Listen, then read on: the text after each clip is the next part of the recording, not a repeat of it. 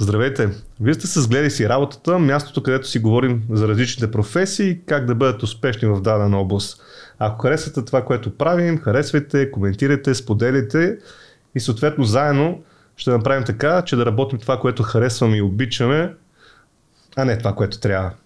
А, днес на гости ми е, е един страхотен специалист, един човек, с който съм сигурен, че ще си поговорим много.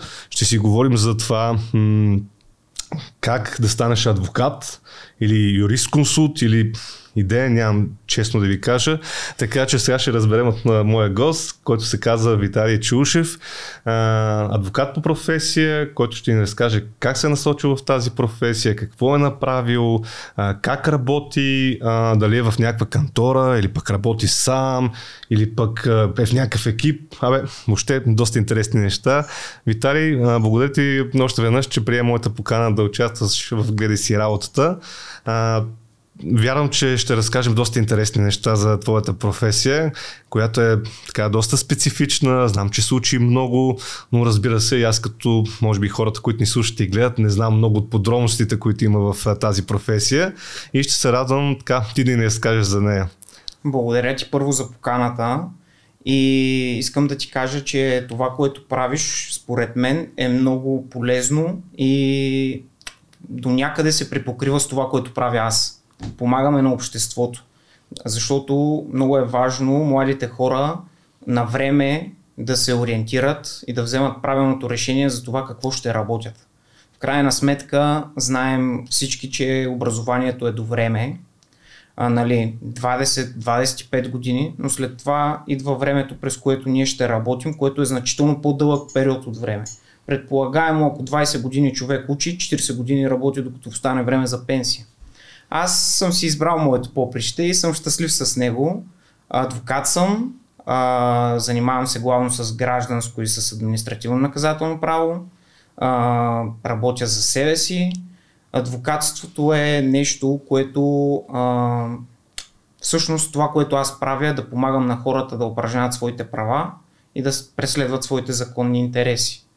Тоест, когато всеки си търси правата, и, след, и защитава своя интерес, това спомага за цялото общество да върви напред, да се развива и е, всъщност е полезно. Адвоката е човек, който а, пести време и пари. И сега ще кажеш как така адвоката пести пари.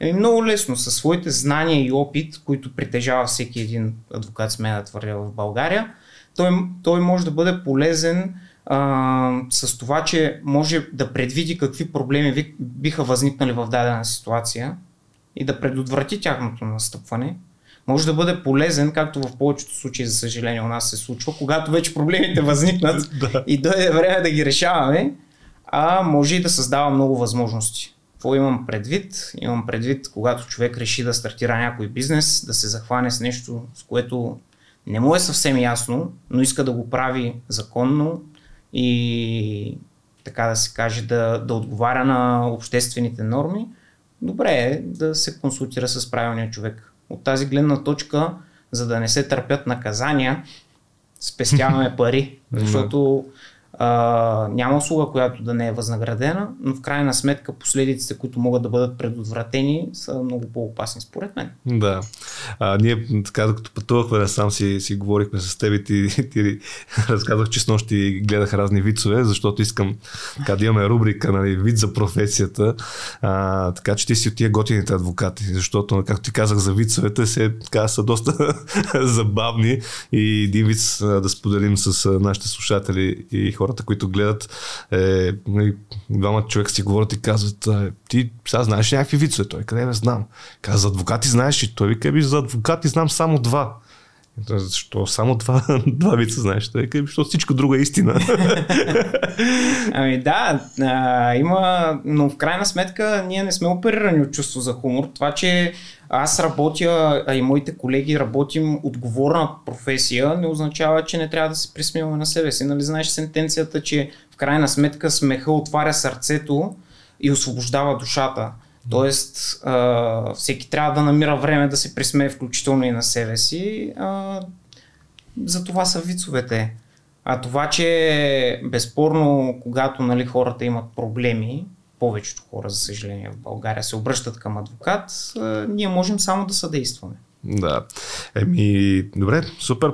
Като за начало смятам, че така, хората, които ни слушат и гледат, ще разберат много бързо, че имаме много да си говорим с тебе. А, сега със сигурност ние няма да можем да засегнем всички теми в за тази професия адвокат, защото а, има специфика, нали, това като се каже думата адвокат, това не е човек, който знае от всички видове а, казуси, които могат да изникнат и затова ти предлагам ние да започнем с тебе така да разплитаме тази мистерия за тази професия, като започнем първо да разкажеш откъде си, съответно как така в ученическите години, дали си мислил за тази професия или си мислил за нещо друго? Ами, моя, моя живот е доста интересен. Аз съм от Кърджали, а, първите 7 години съм учил в училище с изобразително изкуство и музика. Макар, че сте се познават, ти този факт не го знаеш. Да. А, всъщност много хора, като разберат, че съм учил в такова училище, ми казват, явно ти имаш някакъв талант. Не, нямам талант. Училището беше най-близко до дома, в който живях, нали? до вкъщи нашите ме записаха там. Бързо разбрах, а, още на, като влизахме в първи клас, учителите разбраха, че за музика не ставам. Та ме записаха в изобразително изкуство. До седми клас осъзнах, че и това не е моето поприще. И всъщност след седми клас, когато а, не искам нали, да, да, да звуча лошо, в, а, много съм благодарен на всичките си учители през целия си живот. От първи до седми клас имах страхотни, училище в, а, страхотни учители в това училище, а, които ме подготвиха достатъчно добре, за да мога да кандидатствам след седми клас. Влезнах в езикова гимназия, в Кърджали има само една а, но тя е на много високо ниво. Включително съм се явявал на национални олимпиади и така нататък. А, влезнах с немски и английски, защото знаех, че английски е доста по-разпространен и мога доста по-лесно да го науча, включително и на курсове, докато немския ми беше по-екзотичен. До тогава не бях учил немски. Отидах в 8 клас а, и си спомням, че първия час гледах а, много странно. А, това бяха така добрите години, в които смятам, че всеки човек трябва да погълне максимално много знания, за да има обща култура. Ученическите години са за това.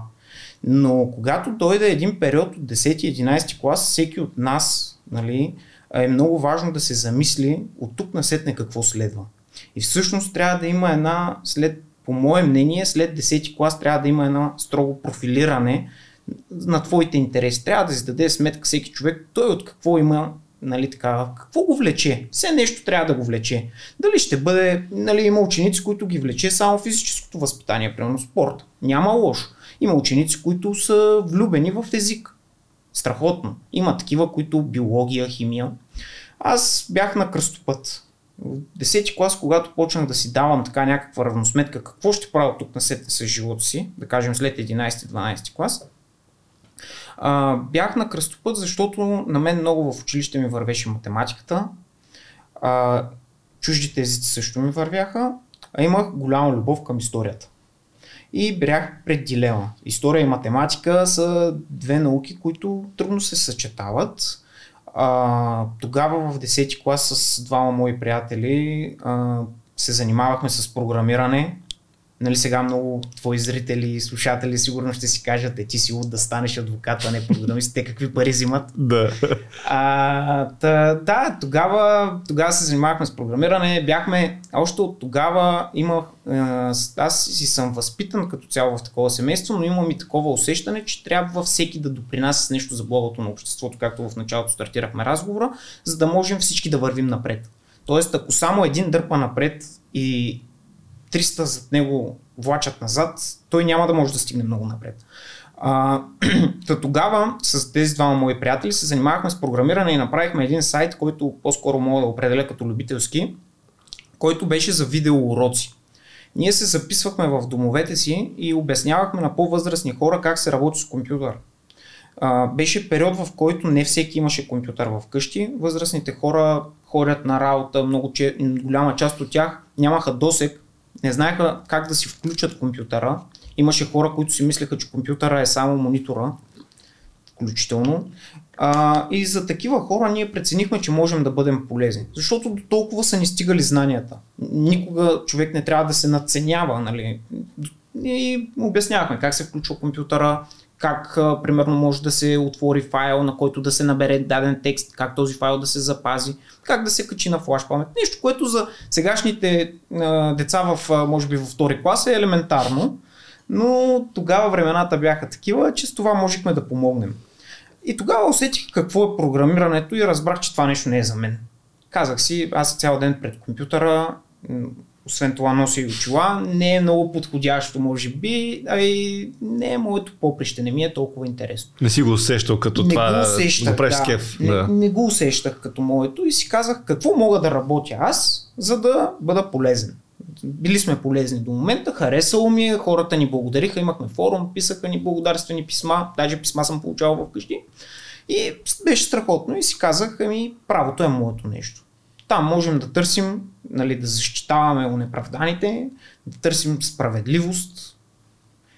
И, и започнах да се интересувам по какъв начин а, мога да кандидатствам, за да, нали, за да получа юридическо образование, къде може да се кандидатства, кои са по-добрите университети. И всъщност започнах и да търся тогава в интернет, въпреки че нямаше толкова много информация, колкото има сега, а, поне на български, а, какво всъщност работи един, аз тогава го наричах правист. Няма такава дума само да отбележа, но толкова са ми, толкова са ми били знанията. В семейството нямам юрист, нямало от кого да почерпя опит. Какво извършва, какво работи примерно адвоката, какво, както казах ти, работи един юрист консулт, каква е разликата, какво работи съдята какво е прокурора. Прокурора за мен тогава на тези години беше нещо страшно, което ако дойде да ме пита нещо, значи нещо съм сгafил. Той сега и, тази да, думичка е да, страшна, май, доколкото да, знам. А, въпросът беше какво, какво нали, представлява всъщност коя от тези длъжности е, а, едно нещо ли трябва да уча, за да мога да работя всички тези неща или трябва нещо различно. Получих някаква информация, хареса ми, кандидатствах освен това, а, трябва, за да съм искрен, започнах да се готвя от средата на 11 клас за кандидат студентски изпити. Тогава бяхме с кандидат студентски изпити, сега се влиза и с матури. Малко по, нали, приема е по-улеснен, както е в Западна Европа. А, но а, бях решил в университета, в който съм си избрал, да кандидатствам само в него и само специалност право. За мен нямаше други специалности.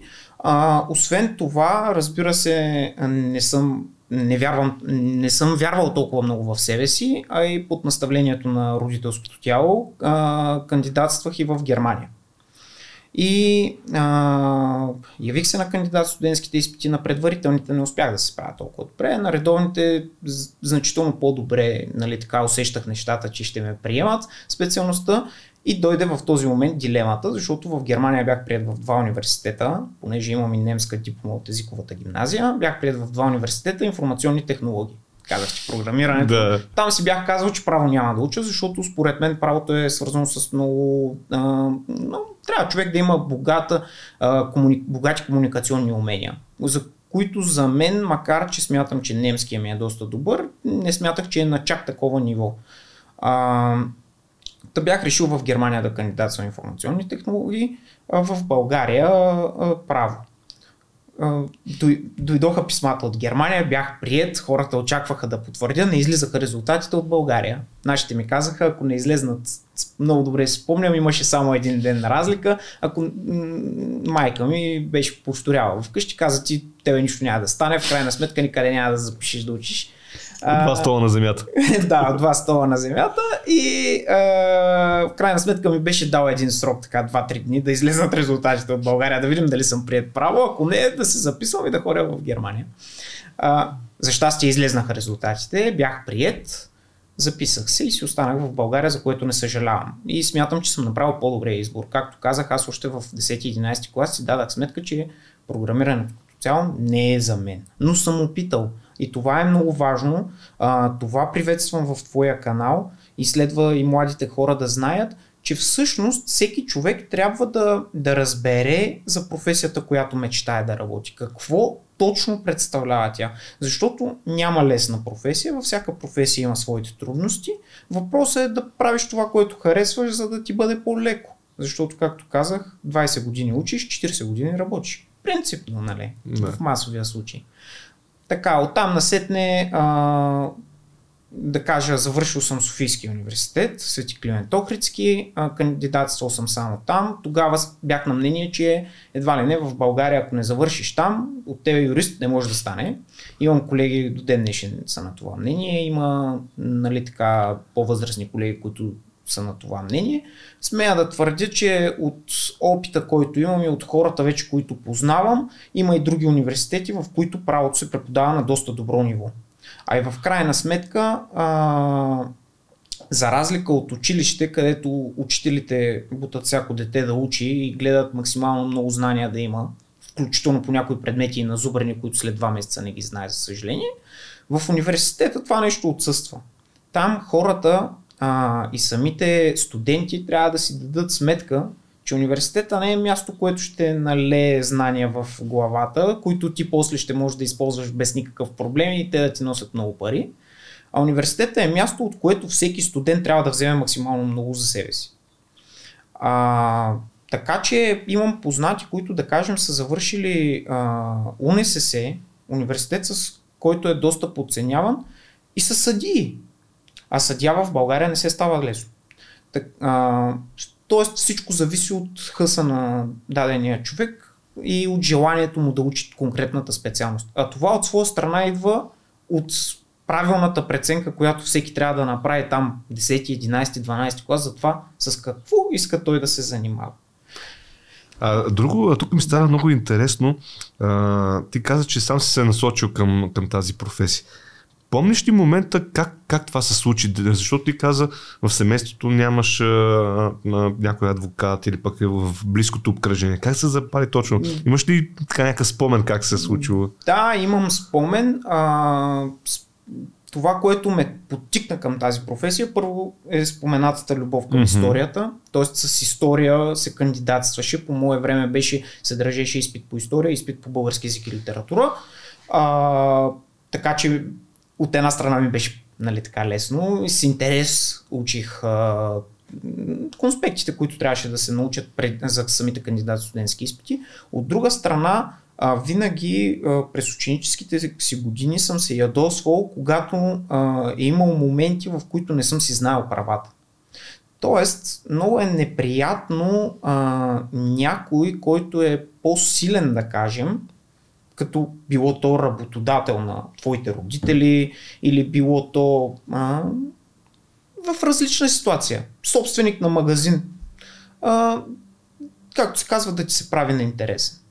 И ти да не знаеш как да реагираш. А, хората трябва, нали, тези моменти са ми били много неприятни. Поне аз имам много високо чувство за справедливост. Смятам, че а, в, в живота всеки трябва да е, нали, гледам, старая се да бъда добросъвестен, смятам, че и хората трябва да бъдат такива, а знам, че не са. И когато са ми накърнени правата, а, а тогава си спомням, имаше един такъв случай, бях си купил, много бяха известни MP4-ките, ако ги знаеш. Да, да, знам. Имах такава MP4, бях си я купил, бях заделил много, нали, от нашите, така, където са ми давали за а, месечните от баби, дядо, когато дадат някой лев, съм си ги спестял, бях купил много хубава, с много памет за времето и всичко и тя на втория месец даде багажа, при което аз отидах в магазина да я връщам и а, човека ми каза, ами ти си е изпуснал и тя затова се е развалила. И тогава се почувствах нали, ограбен, защото аз съм, да кажем, съм пестил пари 6 месеца, за да си позволя това нещо. То се е развалило, знам, че съм го гледал и наистина не се е случило изпускане. То нямаше нито следи, нито беше чупено. А той реши просто да не ми я смени, да не, нали, да не, да не се възползвам от гаранцията си. Имало и други такива моменти, в които съм се чувствал а, буквално ограбен и са ми били накърнени, както казвам, правата и законните интереси. А, в този момент реших, че аз трябва да принципно за себе си, а и за тези около мен, да мога да, нали, да това да да имам знанията и уменията да защитавам по най-добрия начин правата си. И сега това нещо не може да ми се случи. Сега като отида в магазина и в момента в който някой се случи нещо подобно и някой ми каже няма да, да, да направя, няма да приема рекламацията, ти му казвам изкарай си книгата за рекламация, при което той така ме гледа и казвам и ми впиши заявката. И, и оттам човек разбира, че не говори с случайно. Но не е въпрос, нали, защо трябва да стигаме до там. А, може би това ме е потикнало. Чувство, високото чувство за справедливост и за това, че всички трябва да сме добросъвестни. А който не, трябва да търпи последствията. Да. Еми тогава към всички търговци да кажем, приемайте рекламации, изпълнявайте всичко по гаранциите, защото ще се появят още повече адвокати и тогава ще имате проблеми. Да, а, не в последно време и а, това са били това е било преди, все пак говорим за да. 12-15 години назад. Демокрацията е била в, нали, в разгара си. Хората се чувствали доста по така всевишни. Сега не е точно така. Вече големите компании знаем а, онлайн пазаруването, правото на отказ в 14-дневен срок да си върнеш стоката без да се мотивираш. Всичко това поне големите търговци го изпълняват. А на времето си позволяваха малки търгаши да си правят каквото си искат и това много ме дразнеше. А и не само те, и работодатели не плащаха заплати, казваха на работниците да си ходят когато си искат. Поне в нашия край нали, е имало такива случаи, покрай мен е имало такива хора и не, не е готино. Добре. С течение на разговора силно ще, ще засегнем и тази тема нали, към момента как, какви случаи имаш, примерно, защото сигурно ще, ще бъде доста интересно. Добре. А, сега, всъщност, ние казваме, ти имаш а, избор. Да отидеш в Германия или да, да дойдеш в София, в Софийския университет, да. да учиш. И ти правиш един елементарен избор и казваш, отивам си в София, в Софийски, въобще тази Германия не, не ме занимавайте с глупости. А, спомняш ли си така, м- като първите ти, как кажа, първите ти лекции, влизането в, в университета, все пак, това си една друга среда. Какво се случва там? С какви усещания си? Има ли си въпроси от типа, абе, аз не сбърках ли, абе, аз не трябваше да отида в Германия, абе, аз това право тук не се ли обърках нещо? Да, много такива въпроси съм имал, особено в първи курс. А, първо, аз идвам от сравнително нали, не чак толкова голям град, макар и областен, там повечето хора си се познаваме. Идвам в, живях в студентски град, като повечето студенти. А, смея да твърдя, че това ме е калило и ми е дал така много добър старт в живота, както се казва в самостоятелния живот. А, в началото университета ми изглеждаше като аз го приемах като училище. Това, което казах, нали, че, не трябва, че трябва да се прави голяма разлика между двете институции. А, мислех си, че там всички, го, всички ще ги интересува аз колко ще знам. А то не беше така. И това, че го осъзнах много бързо, беше плюс за мен. А, започнах да се старая повече сам, да, започнах да изграждам по, по-голяма дисциплина, да уча на време, да се подготвям добре.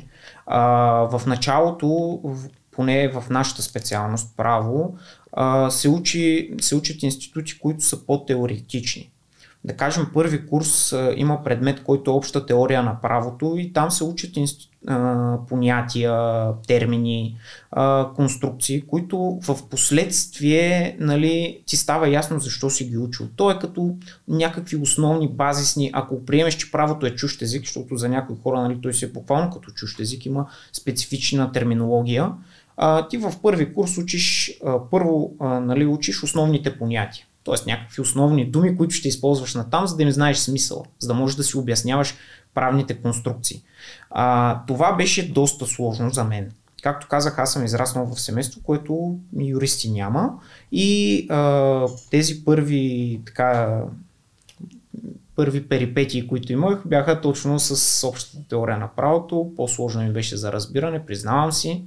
А, тогава е имало дни с мои, а, с мои колеги сме се прибирали от университета и сме се питали ние това нещо защо го записахме, как ще го научим и някога дали изобщо ще го разберем какво учим. Ще го избутаме ли? Да, защото, защото пък от друга страна стоят, стоят нали, еродирани професори, които са завършили, имат страшно богат практически опит, теорети, теоретици на световно ниво бих казал, а, нали, които са написали учебници и те, те до някъде, според мен, малко са прекалили с стила. и това е първият удар, който човек поема. Разбира, че не, водата не му е до колене и трябва да плува здраво, за да може да издрапа нали, до края.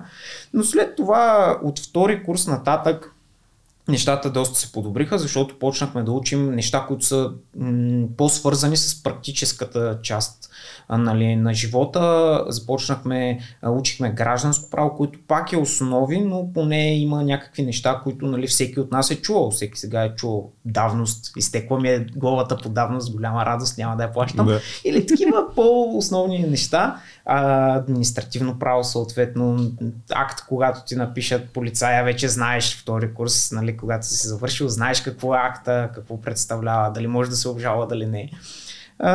Да, и с всеки, всъщност, а, правото е такава дисциплина, че с всеки курс надграждаш. И нещата стават все по-сложни, все по-всеобхватни но в един момент, може би във втори курс на мен наистина ми стана много, много така интересно. Първи курс се колебаех дали е за мен, ако трябва да съм искрен. Аз знаех, че много искам да завърша право, да си знам правата, да мога да си ги упражням, но а, първи курс се учат по така теоретични предмети и ми беше малко странно. Докато от втори курс вече разбрах, че нещата си сядат на нещата, трети курс всичко стана идеално. Там вече почнахме да учим съвсем нали, неща, които житейски се случват. Прехвърляне на недвижим имот, на апартамент, на кола. А, това е във вечното право. Да кажем, сключване на някой договор в облигационното право. А, наказателно право, нали, какво представлява престъплението, носят ли малолетните наказателна отговорност. Всякакви такива нали, става доста по-интересно. Виждаш нещата как работят. А всичко това, което си учил първи и втори курс, ти помага да го разбираш все по-добре и а, е важно, а, сега сестра ми е по-малка, тя е студент и за щастие или не записа специалност право, учи в Софийския университет и на нея винаги и казвам, колкото и глупаво и неразбираемо да ти се струва едно нещо, старай се нали, да го запомниш и да го разбереш, защото то някъде в, по пътя ще ти потрябва.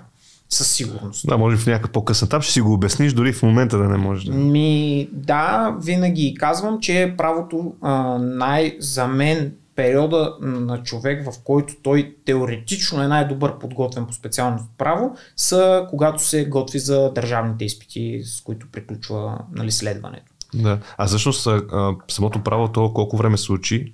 Ами 5 години, 10 пълни семестъра. След 10 семестъра имаме а, 3 държавни изпита по гражданско-правни науки, по наказателно-правни науки и по, администра... и по публично-правни науки. А, трите изпита се състоят от решаване на казус и след това явяване на устен изпит. Устният изпит се провежда пред комисия от трима членове, обикновено един преподавател от университета, един преподавател от друг университет и един съдя от Върховния касационен или от Върховния административен съд, а, които те изпитват и ти поставят оценки. А, това нали, за мен е правилно, дори смея да твърдя, че изпитите трябва нали, да са тежки. За, ако си чувал, на последно време се говори да има единен държавен изпит по, по а, право. Това е много положително, защото чуваме за университети, в които държавните изпити се взимат по-лесно. Съответно излизат юристи, които в даден момент могат да станат и адвокати, съди, а да нямат толкова теоретични познания, което би било пагубно. А, ние, правото не е специалност, която може да се подценява. Тя а, от нея в дадена степен а, юристите отговарят и за живота на дадени хора. Защото може да си представиш ситуация, при която някой, нали, за това, че даден юрист е не толкова компетентен, а, някой да влезе в затвора, да кажем, за 20 години и накрая да се окаже, че той е невинен. Или пък а, фирма да загуби 10 милиона, примерно. Как ти звучи за това, че се е доверила на колега, който не се е постарал. Нали? Няма първо теоретичните познания и после и практически или поради някаква причина. Тоест отговорността е много голяма и затова и обществото трябва да настоява студентите и завършващите специалност право да, нали, да, да има а, така да се каже, едно сито, през което да минават. Няма нищо лошо. За Германия, понеже аз нали, съм свързан до някаква степен с Германия, да ти обясня, а, там много голям процент от хората не успяват да си вземат държавните изпити доколкото знам, има провинции, в които можеш да се явяваш само два пъти. Ако и от втория път не успееш да си ги вземеш, ти нямаш право да следваш повече в дадената провинция право. Имаш право да запишеш в друга провинция, да следваш отново 5 години, примерно да се пробваш пак. Хората си дали сметка колко отговорна е самата работа, която ние вършим и че не може да допускат, както се казва на, на жаргон, парашутисти в професията, което е много плюс и трябва да го има в България. Та, тук са трите държавни изпита. В Софийския протичат доста така тежко. А, голяма част от хората не минават на първи, първия път. Има голяма част от студентите, изобщо, примерно на гражданско-правни науки особено, на първия възможен изпит не се явяват, защото смятат, че не са достатъчно подготвени. Страх е да се явят. А, та, момента, в който се вземат държавните изпити, смея да твърдя, момента, в който студента би трябвало, вече завършилия юрист, би трябвало да е най-така богато теоретично подготвен. Защото там нататък с времето някакви неща почват да се позабравят. Няма какво се лъжим. Ние не можем да помним всичко постоянно. А, след това, след като завършим, а, има, трябва да се запишат всички юристи на стаж към Министерството на правосъдието. Тоест подаваш при някаква моба или нещо да, такова. подава се заявление, разпределят се а, завършилите, а, те се водят магистри по право, които са си издържали държавните изпити и карат 6 месечен стаж към Министерството на правосъдието. А, Предполагам, не е платен този стаж. Разбира се, в България не е платен. а, това сега много се спори сред нас, нали, с колеги спорим често дали този стаж трябва да го има или не. Защото до някъде той в България не е с това предназначение, което по принцип трябва да бъде. Идеята му е обаче да запознае колегите с а, това какво работят различните а, професии, които са изучавали право. Защото правото дава много възможности. Ти правилно в началото каза, има разлика. Юрисконсулт, адвокат, нотариус, частен съдебен изпълнител, държавен съдебен изпълнител, съдия, прокурор, следовател. Това са само част от професиите, които един човек, който е станал магистър по право, може да упражнява. Нали? Той а, няма възможност да ги упражнява веднага като завърши, но би могъл да кандидатства, да се явява на конкурси, да взима изпити, за да придобие възможност да упражнява дадената професия. А, та, тръгнахме от Министерството на правосъдието изпита за юридическа правоспособност се нарича. А, идеята е да се срещнат там, стажантите ходят по две седмици, карат стаж при съдя в Софийски районен съд гражданско отделение, наказателно отделение, Софийски градски съд гражданско отделение, наказателно отделение. Ходят в агенция по вписванията, виждат, нали, могат да придобият знания за това какви актове се обработват там, кои а, актове се вписват, как се извършва вписването, в какви книги, стига да им представлява интерес. То дори стажа е задължителен се води, но на практика малко е пожелание. А, освен това, сега, доколкото знам, по наше време не беше така, но сега, доколкото съм запознат, 4 месеца самите студенти трябва да си изберат тясна специализация. Тоест, ако ти си се насочил да бъдеш съдя, може да си избереш да караш 4 месеца стаж при един съдя, той, там се изготвят едни индивидуални планове, а, възприемаш някакви знания. Тоест, идеята на това нещо е, пак както твоето предаване, и магистъра по право да разбере какво може да работи и какво му харесва. Аз съветвам студентите по-рано да се ориентират, да не чакат нали, да дойде този момент, а, защото за мен това е много късно. Нали? Ако колкото по-рано човек е ориентиран какво иска да прави с живота си, толкова по-добре толкова по-целенасочено и повече време може да отделя, за да стигне до крайната цел. А, да, когато се завърши този стаж, той е 6 месечен, отново юристите, магистрите по право се явяват на изпит. Това е след, след държавните. Да, след да. държавните караме 6 месечен стаж и явяваме се на изпит.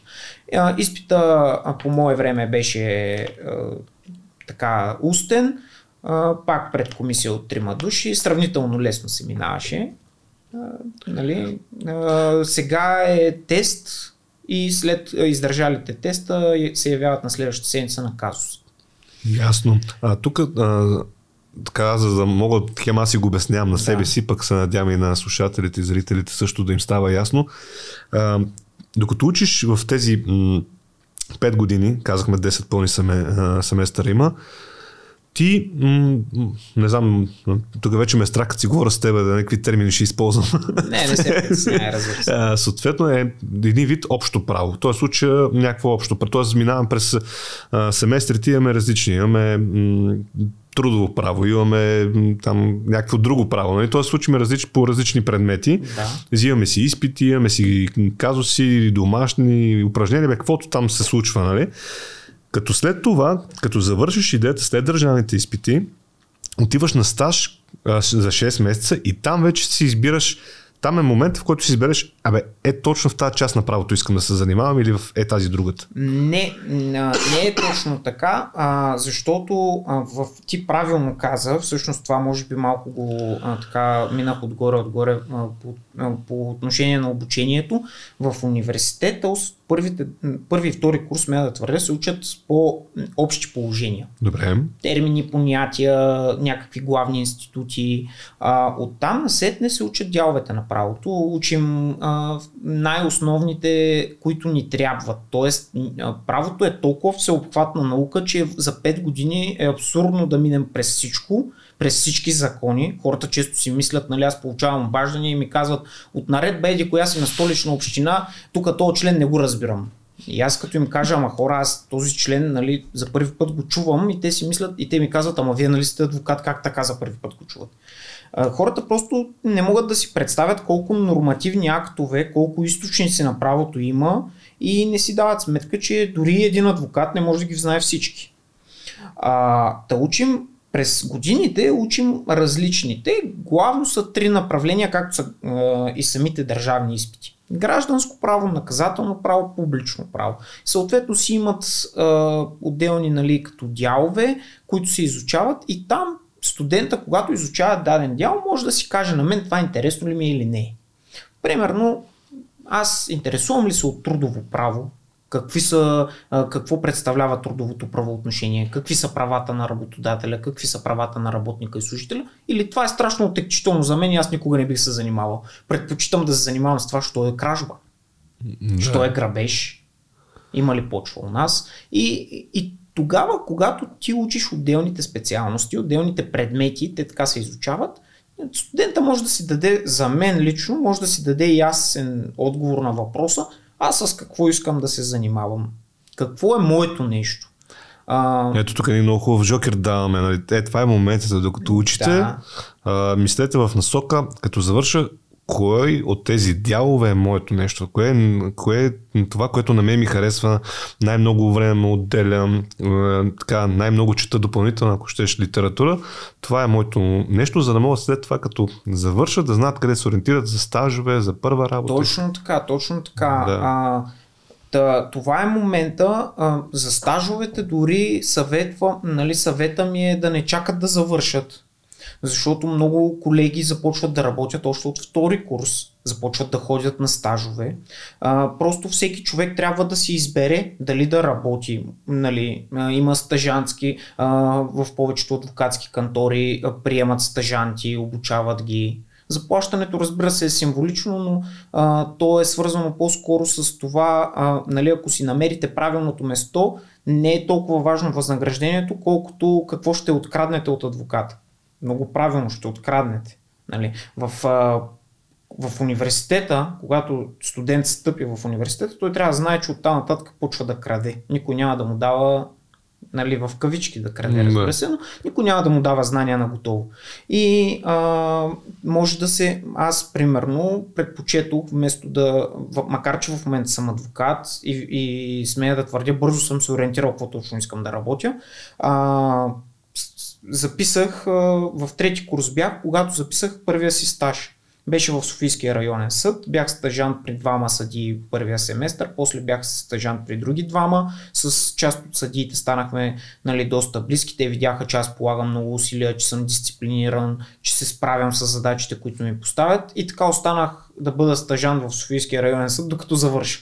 И това ми беше много, всъщност много голям плюс за мен. Аз съм си, нали, а, макар че знаех, че няма да стана съдия, защото просто не е моето нещо, а, ползата, която извличах от стажуването си, беше огромна.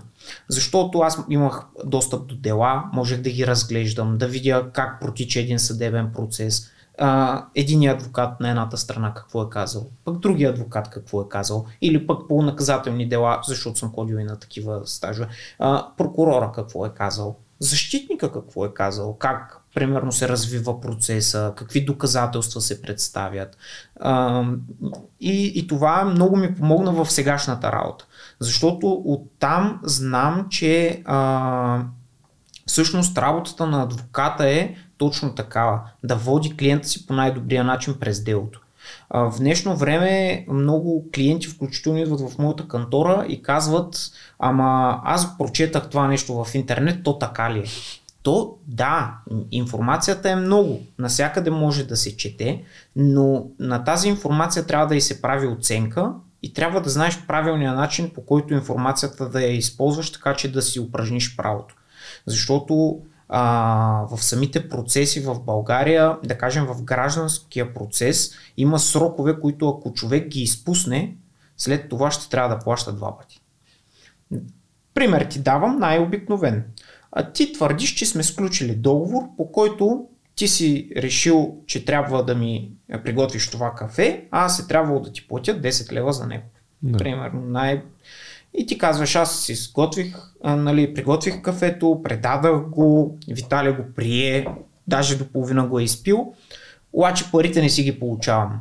Искам, или, или аз съм ти ги платил, но ти казваш, аз не съм ги получил. И ми завеждаш дело в съда и казваш, аз всичко кафето съм го направил, а, той го е изпил, но не ми го е платил. И аз тук е моят, нали, аз трябва да се защитя, трябва да кажа, аз съм ти го платил. Но има определен срок, в който това нещо трябва да се направи. Ако ти в този срок не го направиш, а, губиш правото си. И макар, че аз съм ти го платил вече веднъж, ако не си упражня правата в съда, аз ще трябва да ти го платя втори път. Има сентенцията е, че който плаща лошо, плаща два пъти. да, ако не съм си взел бележка, че съм ти платил, също ще платя два пъти, защото съм платил лошо. И а, такива неща, нали, стъжуването, понеже съм слушал дела, бил съм по цели дни съм карал в съда, когато съм нямал лекции, примерно, и съм слушал дела. Било ми е много интересно. Това беше моето нещо. Имах колеги, които избраха да стъжуват в адвокатски кантори. На тях им е било полезно, че те виждат организацията, която тече в една адвокатска кантора. Как делото пристига, как, как нали, се входира, на кой се разпределя, кой го гледа, как се движи, кой следи за резултати от делото. Защото в правото, както ти казах, голяма част нали, в процеса и в работата е да бъдеш дисциплиниран и да спазваш срокове. Това е основно и най-важно, да спазваш срокове. Ако не спазваш срокове, може да загубиш много. Та, да се върнем на студентските години, че малко прескачаме. А, в студентските години, когато изучават студентите по право дадени специалности, нали, те могат да се ориентират кое им е интересно. И ги съветвам след това да се стремят това нещо да работят. Нали, то няма да е лесно в началото, да можеш да започнеш да го работиш, нали, дали, дали ще си удовлетворен, ако щеш от финансите, които получаваш на среща, но така имаш шанс наистина да успееш. Защото ако работиш нещо, което не разбираш и, и, или което не желаеш, шансът да успееш е много малък. А, та в студентските години се ориентират. Идеята е, че самия стаж, който е към Министерството на правосъдието, дава и различен поглед. Защото трудно нали, може студент да отиде в агенция по вписванията на стаж, ако няма някаква стажанска програма, да кажем.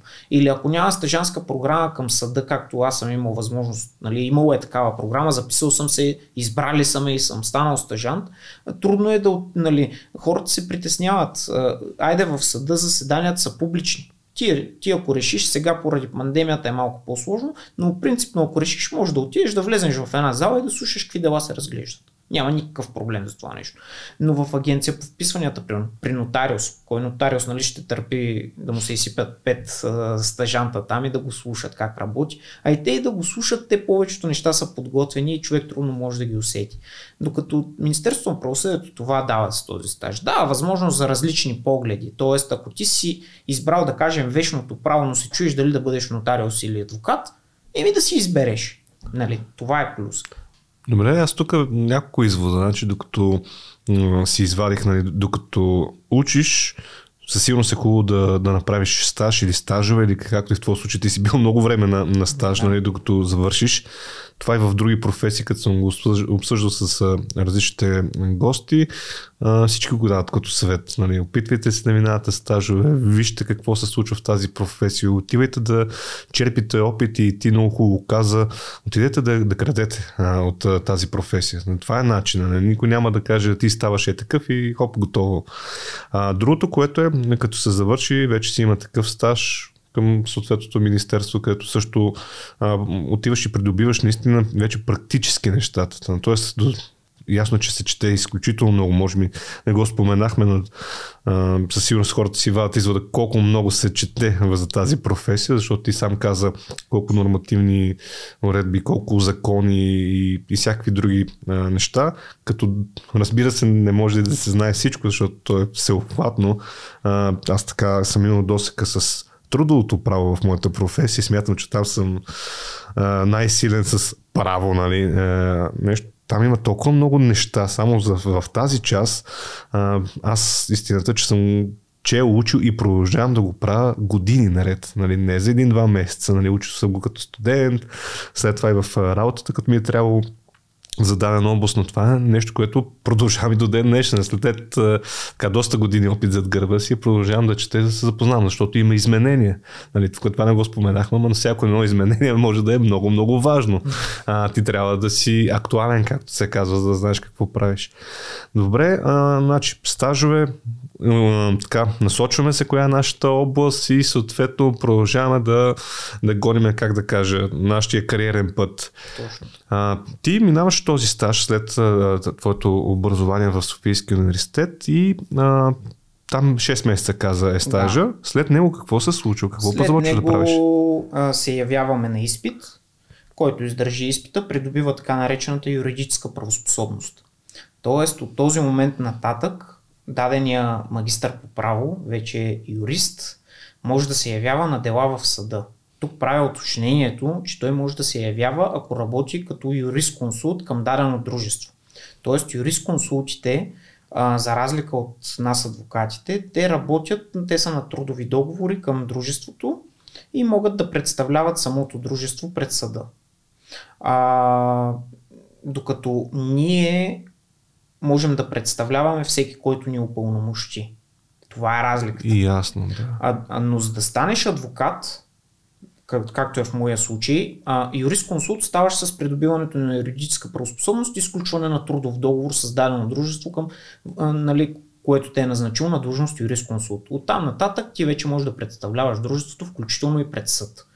А, за да станеш съдя, адвокат, прокурор, следовател, трябва да се явиш на допълнителен изпит. Като за следовател, прокурор и съдя са конкурси.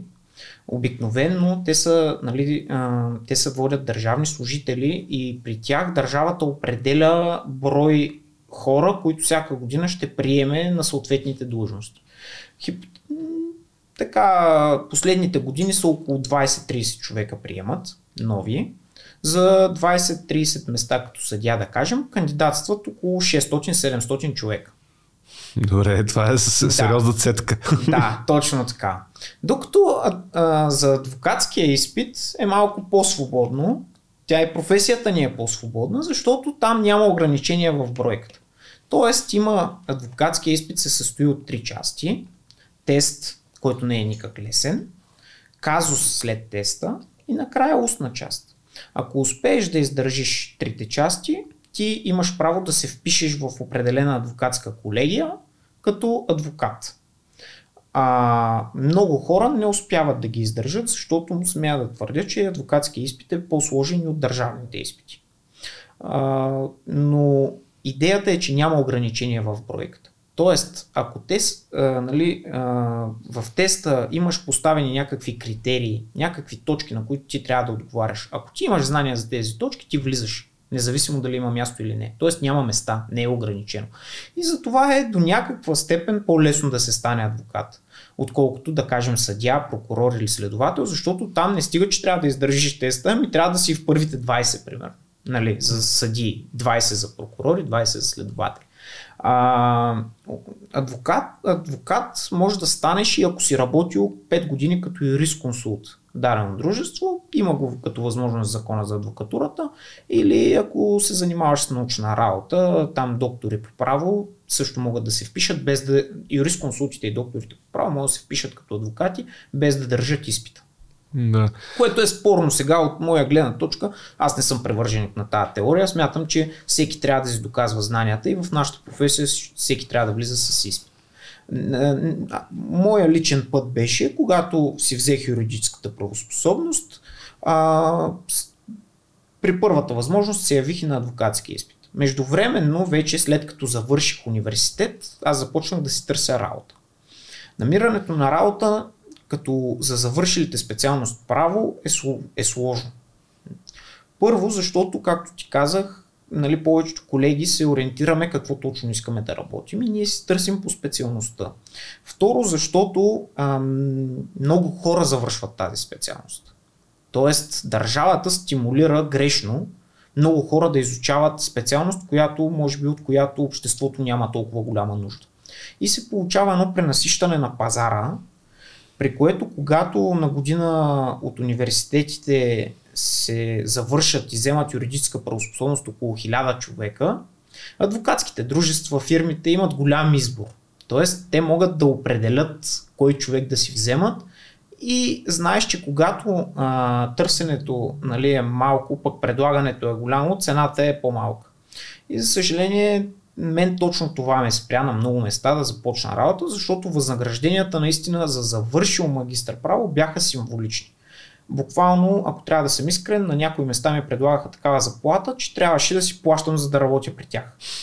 Това аз съм го чувал от а, други места в, в времето. Имал съм досек а, в а, фирмата, в която съм работил преди, преди години. Имаше такава адвокатска кантора, и си спомням, че бяха примерно 15-20 човека, нещо такова, просто не бяха много близо офисите. Да. И в, нали, в обедни почивки, на кафе и разни такива сме се виждали, сме обсъждали някакви неща. Нали, във времето просто запознахме и си говорихме, въпреки че сме в различни фирми, различни браншове, нали, чисто приятелската. И те това също ми, ми го споделяха повечето. Всъщност после нали, разбрах, защото аз виждам много хора и си мислех, че всички са адвокати, нали? За мен виждам там някакви хора, а те са адвокати. Само, че те точно това казаха, че сега са стаж, нали, точно стажуват, да. защото трябва много време да, да мине. Общо даже и се изразяваха години наред тук ще им работя, нали? А, години наред трябва да стоят там с много ниско възнаграждение, да вършат изключително много работа, защото през тях минават всякакви казуси и фирмата ги ползва, нали? Горе-долу такъв беше израза да бе, те ме използват тук, за да им вършат черната работа за малко пари, ама това е пътя на адвоката. Нали, това е нещо, което съм запомнил, че едва ли не ти трябва да си се настроил, нали, да, адвокат звучи много престижно, звучи изключително така на високо ниво, но това, което обществото не забелязва, всъщност колко години минават, че ти да, как кажа, да си тежиш на мястото. Да, точно така е. Нали, всеки, който се ориентира към тази професия, трябва да знае, че не е лесно в началото особено. А, тоест аз 4 месеца мисля, че търсих работа, явях се на различни интервюта, къде е заради възнаграждение, къде е заради условия на труд, къде е заради а, задължения, които щяха да ми възложат да правя, не се съгласих, докато си намерих в крайна сметка моето място. Имах такава възможност, изчаках 4 месеца и смея да твърдя, че попаднах в добра фирма, бях юрисконсулт година и половина, разбрах какво е нали, а, да бъдеш юрисконсулт. И след това си казах, че трябва да си преследвам моето и се вписах като адвокат.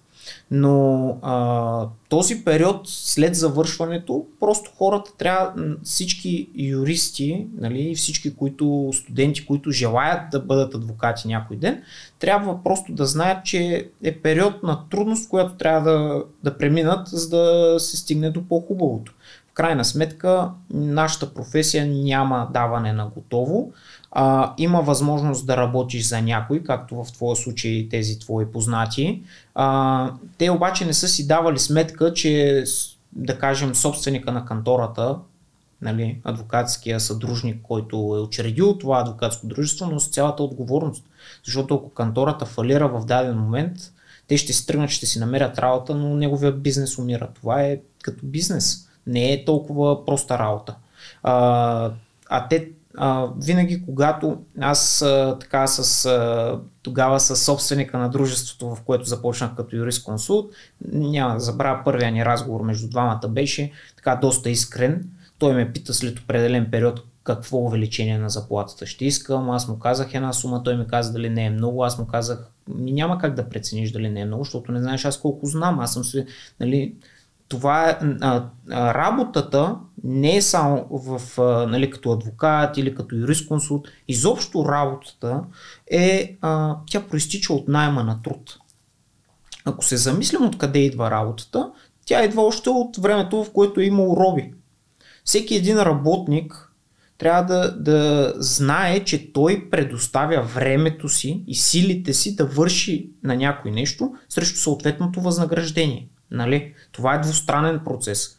Когато а, ти си наемеш един апартамент, ти плащаш найем. Когато а, аз си наема един служител в моята кантора, аз му плащам заплата. И, и в този процес трябва двете страни да са доволни. Тоест, ако ти си наемеш едностаен апартамент, а те му искат а, цена като за пентхаус, ти няма да си доволен. Обаче аз ако ти дам пентхаус, а ти ми плащаш като найем, като едностаен апартамент, аз няма да съм доволен. И трябва да има някакъв баланс. А, може а, като всяко нещо в а, живота и в бизнеса изобщо, а, както ти казах, търсенето а, и предлагането определят цената. Когато има много хора, които учат дадена специалност, цената в началото е малко. Но тук идва разковничето, за което нали, държа да подчертая, че когато ти с желание си записал дадената специалност, 5 години си полагал усилия да освоиш максимално много знания, когато започнеш работа ти, дори да нямаш толкова практически опит, тези знания веднага се виждат. Защото а, по моето виждане е такова, че един човек за да успее, той трябва да има здрава основа. Тоест, когато си в университета, ако приемем, че а, за, за да е по, така, за да можем да го нагледим, ако си в университета, ученето е придобиване, нали, крадем си знанията, както си казахме, но е важно колко ще откраднеш. И ако го, и ако го нагледим с една сграда, т.е. за мен университета е като да положиш основите на сградата. Колкото по-здраво теоретични основи имаш, т.е. колкото повече бетон излееш, толкова повече нагоре може да порасне сградата. Тоест в практиката ти, ти толкова по-нагоре можеш да стигнеш. Защото когато имаш здрави основи, ти няма да губиш време след това в практиката да учиш това, което е трябвало да научиш в университета. Времето е много важно. Ако, ако ние губим време за неща, които е трябвало вече да направим, сме сгрешили времето може да го използваме за, за придобиване на практически опит, но на база на теоретичните познания. А ако като завършиш, почнеш да те първа да набираш и теоретични познания и практически опит, нещата върват много бавно. И никога, поне според мен, никога кулата ти, колкото и висока да стане тя, дай момент, никога няма да е толкова здрава. Тоест вятъра във всеки един момент може да я събори. Тук може би е много хубаво да споменем, тази професия всъщност дали е била подходяща също ти, дали да знаеш такъв пример за хора, които на по-късен етап решават да се занимават с право. Примерно, аз да кажем на 20 години уча така, журналистика, минава там 4 години, завършвам, минава някакво време, започва работа, стана на 25, казвам, това не е моето, започвам с нещо друго се занимавам. Минава 2-3-5 години, казвам, това не е моето. А аз май винаги съм искал да стана адвокат. Късно ли е, примерно на 30, да запиша университет, да започна да изучавам? Знаеш ли такъв случай за някой, който да, късно ние имахме, ние имахме в университета колежка, която беше на 50+. Плюс. И учеше право, може би точно по моите подбуди, за това, че нали, цял живот е било трудно да си упражнява правата, искала е да си ги знае или нямам представа какво беше, но беше възрастна дамата а, и така учеше с голямо желание. А, никога в живота, според мен, когато искаш да направиш нещо, не трябва да, да си намираш оправдание защо да не го направиш. Тоест, не трябва да има бариери. Въпросът е, че е много по-трудно. Тоест, а, в, ако даден, дадено дете или тинейджър на, 10, на в 10-11 клас реши да учи право, на него ще му е много по-лесно. Защото правото се учи, както ти казах, то е 5 семестъра, горе-долу 6 години, докато завършиш. А, нали, живота не е чак толкова дълъг. В крайна сметка всеки желая да има семейство, деца, да има добра професия. А ако ти на 30 или на 35 те първа започнеш да го учиш това нещо, се замисли колко, а, колко време ще можеш да му отделиш. Няма да е много, нали? Защото ще трябва да работиш нещо друго междувременно, за да издържиш евентуално семейството си. Точно ще трябва да правиш компромиси. И, и тук е изключително важното и изключително полезното на, на твоя подкаст, че а, дава възможност на тинейджерите да се запознаят и да вземат много правилно решение. Никога не е късно за нищо, не ме разбирай погрешно, но е много по-трудно. Да. А, с всеки човек с времето нали, придобива нови и нови задължения. Аз така казвам вкъщи. А, всеки, всеки член на семейството си има някакви задължения които те се изменят. Нали, ако когато си на 20 задължението ти да кажем е да учиш, защото има много родители, които много държат техните деца да учат, то когато си на 30 задължението ти е да гледаш деца. Нали, евентуално. Или пък а, да, да правиш нещо друго. А, живота се, се развива и понякога ние не можем да го определяме до такава голяма степен. Ако някой желая, ще го запише, ще го завърши и ще го работи. Нали? Да. Но вече тук е а, кое, кое, на коя възраст е по-добре, не мога да отговоря. Важно е желанието, според мен. Да, важно е усещането и зависимост да. от какъв, какъв етап си от живота. Точно. Добре, ти започваш на, на работа в това, тази адвокатска кантора. За... Не, то беше дружество. Дружество, добре. Като юрисконсулт. Да, работих там една година mm-hmm. и прецених, че това не е моето. Защото там работата беше от 9 до 6, всеки работен ден, почивните дни си почивахме, но просто разбрах, че не е за мен. Не е това, което аз съм си представил, а и там защитавах интересите само на дружеството. В крайна сметка, когато защитаваш интересите на дружеството, ти се грижи за неговата печалба. Да. Трябва да бъдем искрени. Така е. Да. А, и, и другото, което е, че когато си юрист-консулт, ти работиш в една определена сфера. Мен това малко ме потискаш. Аз не съм привърженик да работя едно и също нещо, да го правя хиляда пъти. Става ми досадно. Да. Ако ме разбираш правилно, затова реших, нали, че трябва да сменя работата а, вече бях взел адвокатския изпит, бях се явил, бях го взел, не се бях вписал веднага, това е възможност, която може би е добре да се сподели, че не е задължително да се впишеш веднага, ти можеш да се явиш, да си го вземеш, да имаш възможност и когато прецениш, Тогава да се вписваш. вписваш. Да, аз се вписах може би 6-7 месеца след като съм го взел а, и веднага започнах а, да работя а, за себе си в адвокатска кантора. Първоначално с една моя колежка от университет си учредихме адвокатско дружество, поработихме една година заедно, след това тя реши да поеме своя път с а, друга колежка от университета, аз реших да се отделя и в момента си имам собствено адвокатско дружество.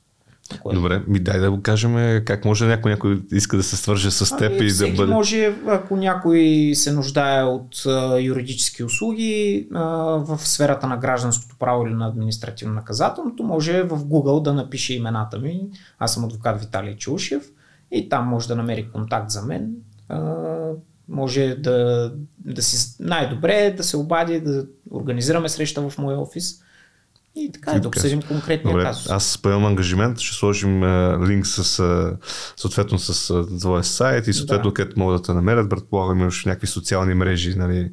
Да, да, в Facebook имам страница, сайтът е доста полезен, понеже когато намеря време, а, така пиша някоя друга статия, просто да е в полза на обществото. Да може човек, ако се интересува от нещо, да влезе, да погледне там, дали аз съм написал нещо, да му стане ясно. Нали? Да, аз също съм го разглеждал и съм виждал такива някакви казуси, които се ти се случва най- най-вече. Да.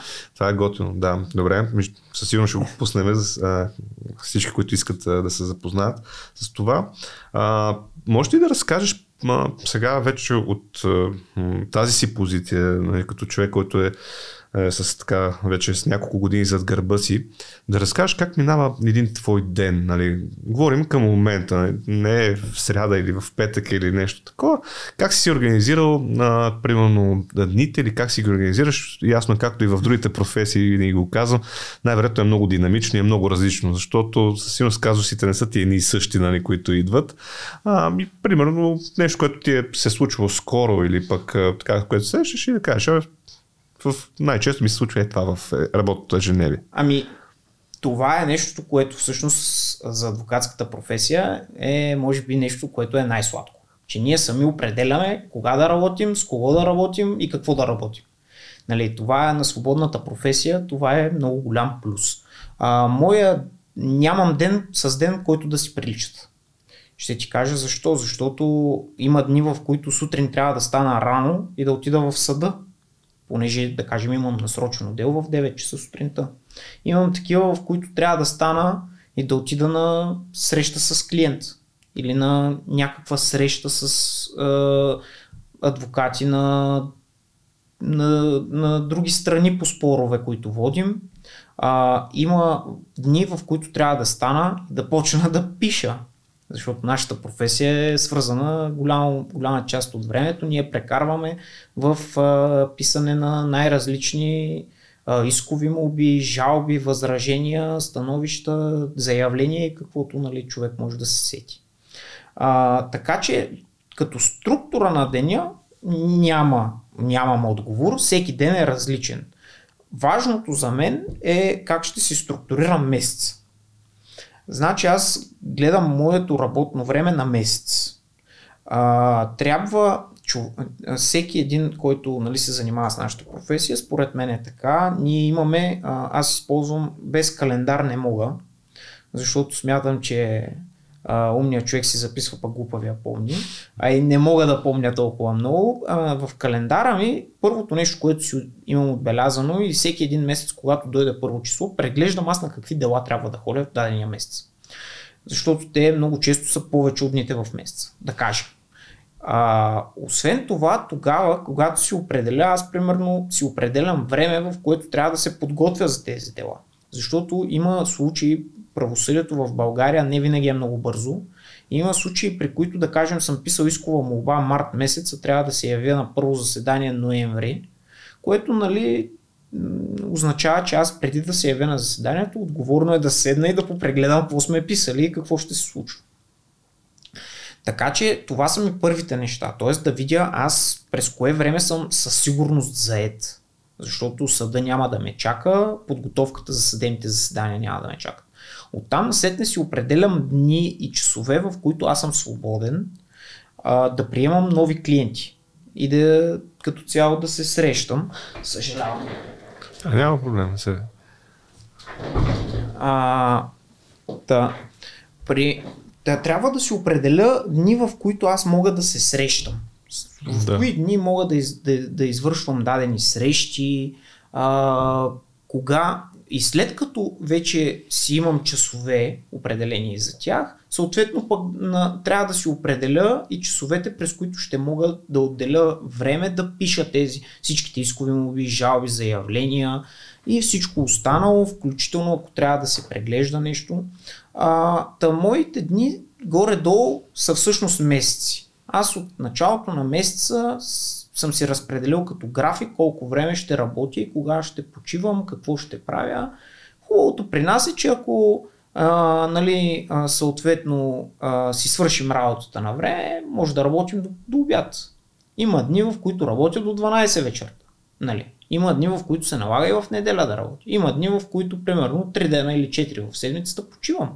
Просто съм си свършил работата и се отдавам на заслужена почивка, за да не нали, да, да, да държа и мозъка си свеж. В крайна сметка почивката е много важно нещо. Това е готино. Тоест, а, аз как си представям, че се случват нещата в, в твоята професия. Аз имам някакъв казус, казвам, а, Виталий е мой адвокат, сега ще му се обада.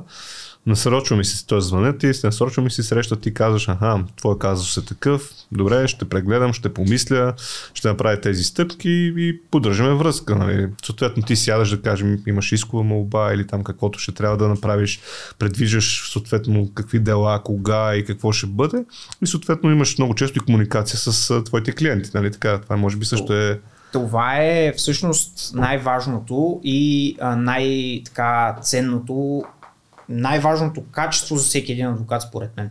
Комуникацията.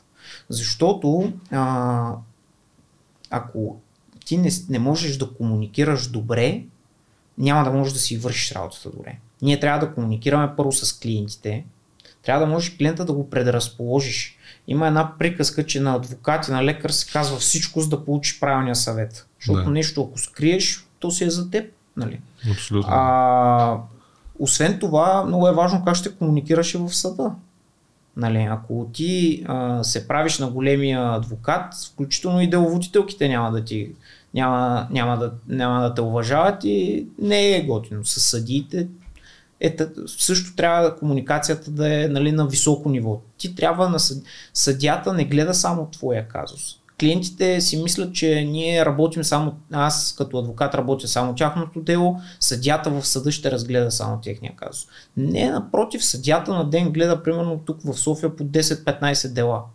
Той за, нали, за нашия казус може и, както се казва, може и да не е толкова запознат по време да. на делото. Хубаво е ти да му обясниш какво точно и защо смяташ, че си прав. Комуникацията е съществен елемент от правната професия. Друг такъв нали, елемент е дисциплината, прецизността, смея да твърдя, т.е. Нали, ние нямаме право на грешка. Ако адвоката почне да върши грешки, той не е, не е добре положението. Ние носим много висока отговорност за нашите действия, защото клиента ни се е доверил, не можем да го разочароваме.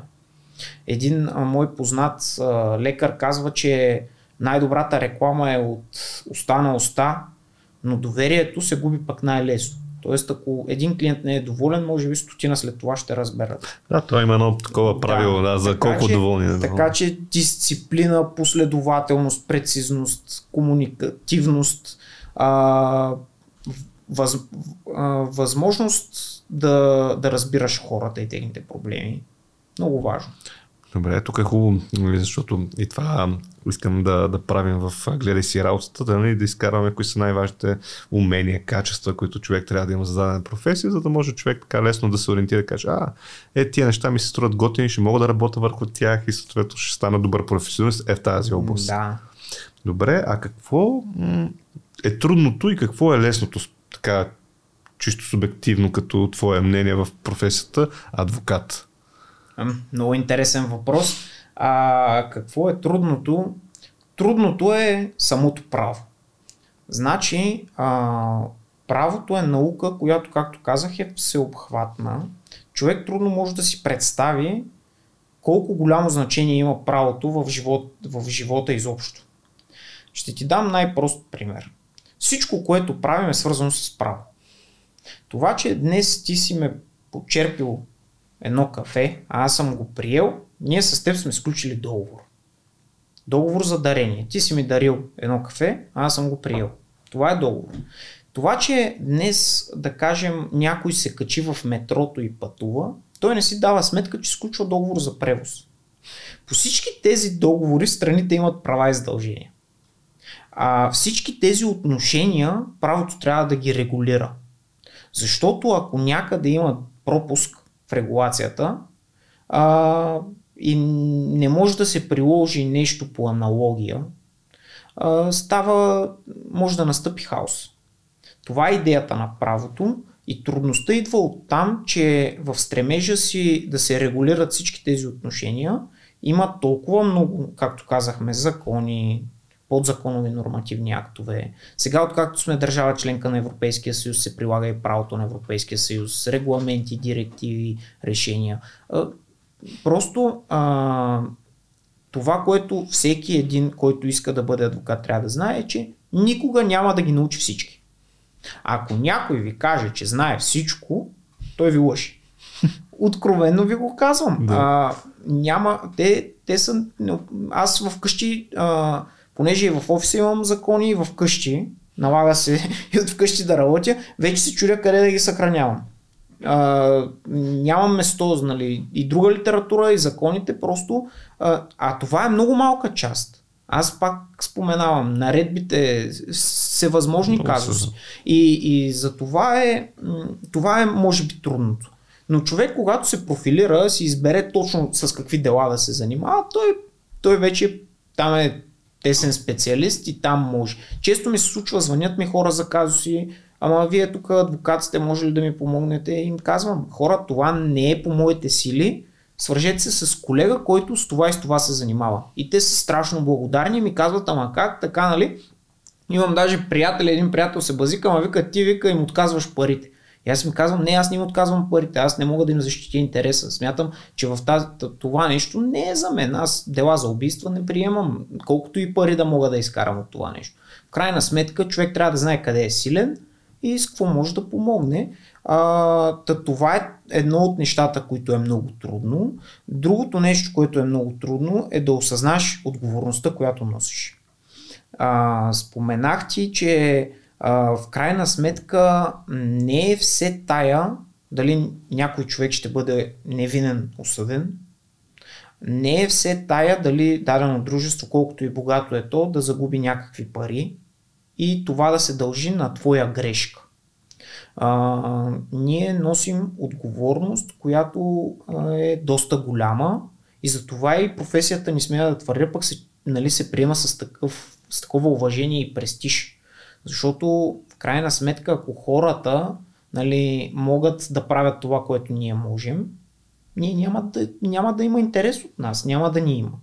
Не, а, хората могат да четат, могат да се осведомяват за своите права но в много голяма степен те не знаят как да ги упражнят.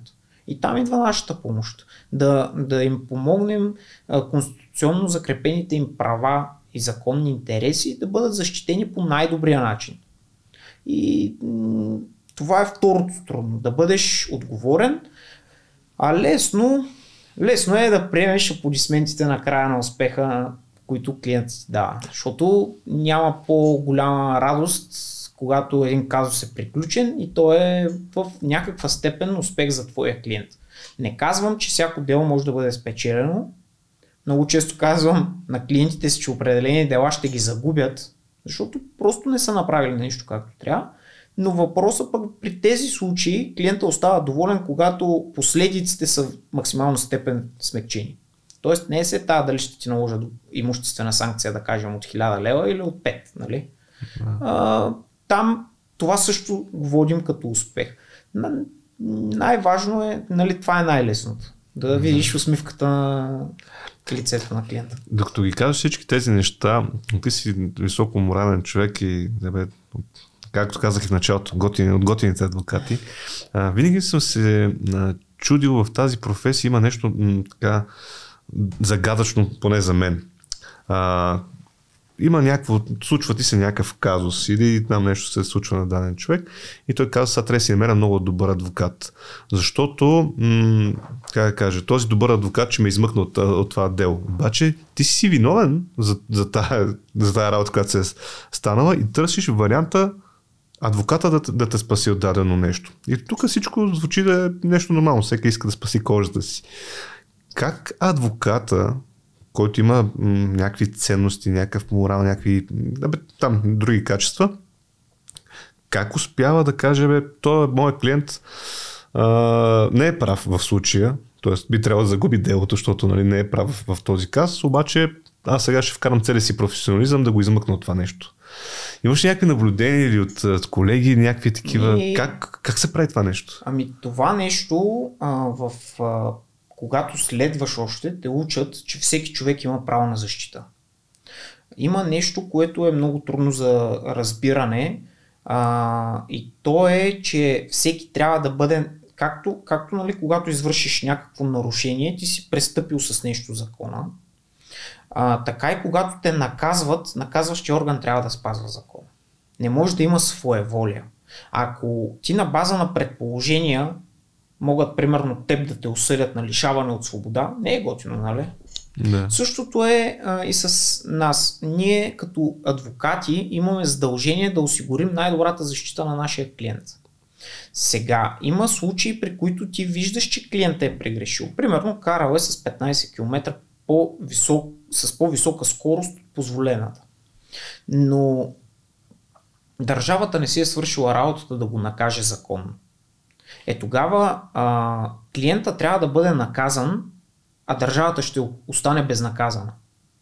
Да. Погледни го от друг ъгъл.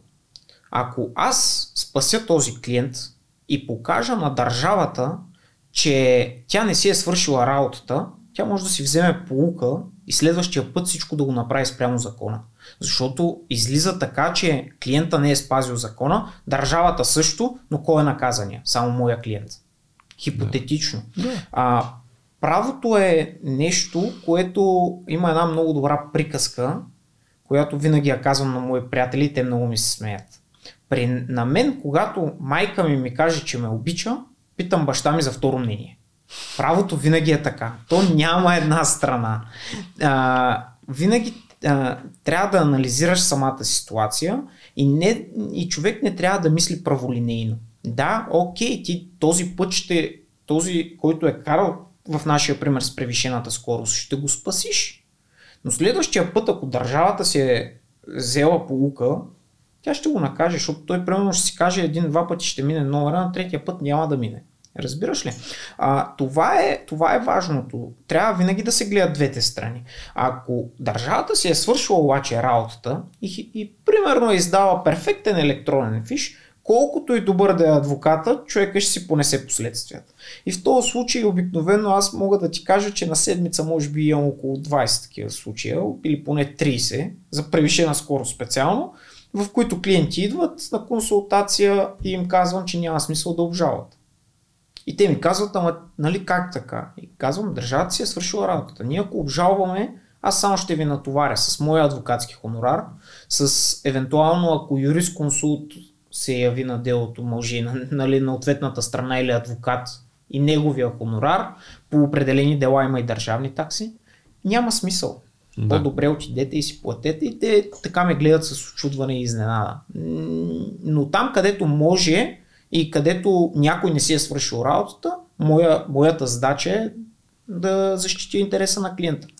Ето тук, може да дадеш и дай един два примера с най-честите ти, а, как да кажа, запитвания и въобще неща, които ти се случват. Ми, те, те запитванията са страшно много. А, това, това, което е другото, нали, само да довърша, а, понеже се сетих още нещо, а, казваш, ти ще го измъкнеш, но той пак ще си има проблеми.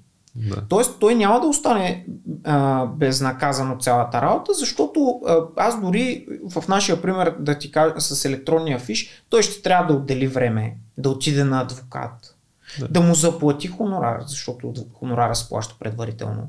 След това ще трябва да трепне какво ще е съдебното решение. А, след това ще трябва да се занимава да входира молби, за да му бъде върнат нали, хонорара, който ми е заплатил. Тоест той ще загуби доста време дори че нали, е измъкнат, следващия път нали, ще се замисли как да кара и дали трябва да отдели толкова време, защото самата система в България не е толкова елементарна и е свързана с трябва да отделиш някакво време на дадения и то ще ти стои като проблем. Два-три месеца. Човек ще го мисли. А, да, а иначе за интересни случаи, какво ти кажа? Аз а, имам доста интересни случаи и са, понеже съм хванал голям спектър от, а, нали, от дейности, които извършвам, но така, понеже подхванах темата с електронните фишове, е, един от много интересните ми казуси е а, с един автомобил, който на автомагистрала Тракия се твърди, че е засякан със скорост, сега ще те изложа, мисля, че беше 242 км в час. А по специфика автомобила, той понеже е и 93-та година или 95-та, по технически данни самия автомобил не може да развие тази скорост. Може да кой е барнал той да те лъжи, да нещо Направихме, кончета, това. Да. Нап... искахме да направим а, експертиза, защото човека казва, че не го е барал. Да. А, направихме си ние наша експертиза. Той човека отиде в сервис, погледнаха защото колата пък е втора употреба и каза, то, който ми е продал случайно. Но човека много добре си спомня деня, в който е пътувал. Той е пътувал с цялото си семейство, има две деца, съпруга, пътували се за морето, казва джипа беше напълнен, повече от 120-130 не съм вдигал. Абсурдно е, той казва, нали, абсурдно е да постигнем тази скорост, още когато дойде. Видяхме техническите параметри, а, това дело от 2019 година все още не е решено, но, но в крайна сметка това нали, показва, че не винаги, когато се твърди, че някой е извършил нещо, той го е извършил. И тук а, съм се убедил, понеже пак ти казвам, ние извън съдебна експертиза си направихме на този автомобил, за да сме сигурни, защото аз нали, не върви да поискам от съда да извършим експертиза и те да извърши да кажат, ама той е ремапнат, той там има тунинг сменене двигателя или нещо. Ние трябваше да бъдем сигурни, че няма никакъв проблем и нямаше нищо. А, там имаше някакъв проблем с камерата за скорост. А, всякакви казуси, аз от, нали, от всякакво естество. А, казуси, да кажем, с а, наследства, с имоти занимаваш ли се? Да. Примерно сега много така нашумява всички купуват имоти, там препродават, купуват а, ипотеки, всякакви такива, такива, такива неща. Занимаваш ли се? Да, също? разбира се и а, занимавам се и смея да твърдя, че хората, пък, които а, търсят помощ нали, от адвокат при покупка на жилище, са може би най-интелигентните ми клиенти. Защото а, повечето хора се доверяват единствено, да кажем, на брокери. Да а, без да си дават сметка, че брокера в крайна сметка има друго задължение към клиента. Брокера има задължение да свърши купувач с продавач. Неговата работа е до там. Това, че брокерските агенции извършват а, юридически консултации, къде законно, къде не, нали, е окей, но те не са тесни специалисти. Имах казус, при който сделката на клиент се разпадна, брокера му обвиняваше, че аз съм виновен, а истината беше, че клиента щеше да си купи а, една гола собственост. Какво имам предвид? Идва при мен клиента, казва, аз утре ще ходя да подписвам а, предварителен договор за, за апартамент, който е вече построен, дори не е на зелено. И аз му казвам, добре, нали, дай да погледнем този предварителен договор, да пуснем едно удостоверение за вечни тежести, да видим има ли някакъв проблем с той от продавача собственик или най-малкото, което е да, да знаеш какво си купуваш, при което от удостоверението за вечни тежести излезе, че върху имота има учредено право на ползване. А, историята е такава, че бабата и дядото на продавача му прехвърлят чрез дарение имота, но си запазват право на ползване върху същия а, и внук, внука решава да продаде апартамента, за да си купи друго жилище. Всичко е точно, но а, когато купувача, в този случай моя клиент, ако си беше купил този имот, бабата и дядото по всяко едно време можеха да отидат и да му кажат излез, ние ще живеем тук. И той нищо не може да им каже. Т.е. той ще стане собственик. Но като, докато бабата и дядото са живи, те могат да го ползват. И, и там а, развалихме сделката, защото пък бабата и дядото като разбраха, те отказаха да се откажат от правото си на ползване. Те, си, да. те по този начин си гарантирали, че внука им няма да продаде апартамент. Да, абсолютно. И, да. и сделката се разпадна, аз излезнах виновния. Но аз не съм виновен, защото аз съм защитил клиента да даде не, не малко пари срещу нищо. Е, е, е, така се стават а, тия вицовете за адвокатите и се, се хранат тези хора, както се казва, защото нали, като страната продавача, ми нормално да ви каже е, заради това, тук не, не взех ни пари, а случая той дори ще да прецака бабата и дядото, както се казва, да продаде тяхното имущество. Един да, вид. не, той продавача няма да ги прецака. Купувача ще е прецакан, да. защото винаги има опасност бабата и дядото да отидат и да искат да живеят в апартамента и той няма право да им се противопостави постави. Аз чувам такива казуси точно. Наскоро да. си говорих с мой близък за купува имоти и не мога да изгони наемателите, които са там, защото там някаква ами, история. Да, или покуп... идва друг клиент, на зелено ще си купува а, имот а, кой, от лице, което изобщо не е собственик на, на самия имот. Тоест няма надлежно учредено право а, на строеж, а, а, а вече е тръгнало да продава. Нали. В този момент трябва човека да му се обясни, че трябва да се изчака, нали? не е всичко на... Но да, това са а, с недвижимите имоти. Лошото е, че хората гледат от всичко да спестят пари, а то ефтиното излиза скъпо. Много често. Има една приказка, а, как беше, а, в, а, че трите неща едновременно много трудно можеш да ги направиш. Да е бързо, да е ефтино и да е качествено. Две от тях може нали, да, до някъде, но трите да са заедно почти никога. Тоест, ва, важно е да се, когато имаш някакъв проблем, да го обсъдиш с този, който има някакви знания, някакъв опит, някаква практика, за да ти даде съвет. И ето тук един съвет, ако тръгнете да купувате сега имот или сте в такава сделка, ще кликнете там, където ще, ще сложим линкчето, зънката на Виталия и казвате, абе, слушате, гледай си работата, дай сега тук да направим а, една работа, да провериш тук един имот. Между другото, наистина, аз си скефа на, на такъв момент, ако дойде, никога не съм го пълнувал това да е в, в подкаста, нали, по този начин да се случва, но сега се замислих, че това също готино нещо, което ще се радвам да се случва. Нали? Хората да са чули нали, нашият разговор и да си кажат, абе, и аз да ползвам така услуга, да видя, да говоря, за да съм сигурен и да съм спокоен за това, което се случва. Да, не да звучи като реклама, дали на мен или на някой техен близък адвокат, просто когато човек извършва някаква такава дейност, за това казах, че ние създаваме възможности да, да си дадат сметка, че те ще платят едни около 200 хиляди за апартамент в София, примерно, и дали не могат да отделят някакви... Тя е незначителна част да, на, фона нали, на, да си направят консултация с а, компетентен човек, който да ги, да, ги, нали, да ги информира дали има някакви проблеми, дали има някакви рискове, какви са тези рискове, какво може да стане, за да могат да вземат най-правилния избор. Да. Ето, според мен е даже много логично. Не? Ти като тръгнеш да... и сега да си изговорихме за имот, лично според мен е много логично да извикаш един майстор, който да ти каже какво ще струва като ремонт и вижда някакви проблеми и така нататък. нормално е да имаш, кажем, професията брокер човек, който да ти покаже имот и да ти разкаже за места и всякакви такива. Да ползваш адвокат, за да види всичко окей ли е по, по тази сделка, нали, която ще правиш. Много е логично това нещо. За съжаление в България и това е нещо, което правим всичко и разбираме от всичко. Пишем в БГ Мама и разбираме за всичко. Ставаме адвокати, ставаме лекари, знаеме дали трябва да си сложим вакцина, знаеме как да си оправим колата, знаеме как на комшията да му помогнем за ВИК-то. Нали? Всички тези неща поне това е моето мнение, нали, такава е, да знам, народопсихологията може би да правим всичко, а има и някакъв друг елемент, нали, с годините сега живеем много по-добре, отколкото преди, когато а, хората не са имали толкова много възможности, така, били сме на, на, един друг етап. И може би това е останало с годините, защото аз си спомням, а, един от най-добрите ми приятели живее в Германия, като замина преди много години и като си, сме си говорили, той каза, не бе, там а, примерно разваляте се колата и в България какво правиш, нали? Веднага вика, вадиш крикове, там сменя всичко, и в Германия отивам и как, чакай, чакай, ти утли си.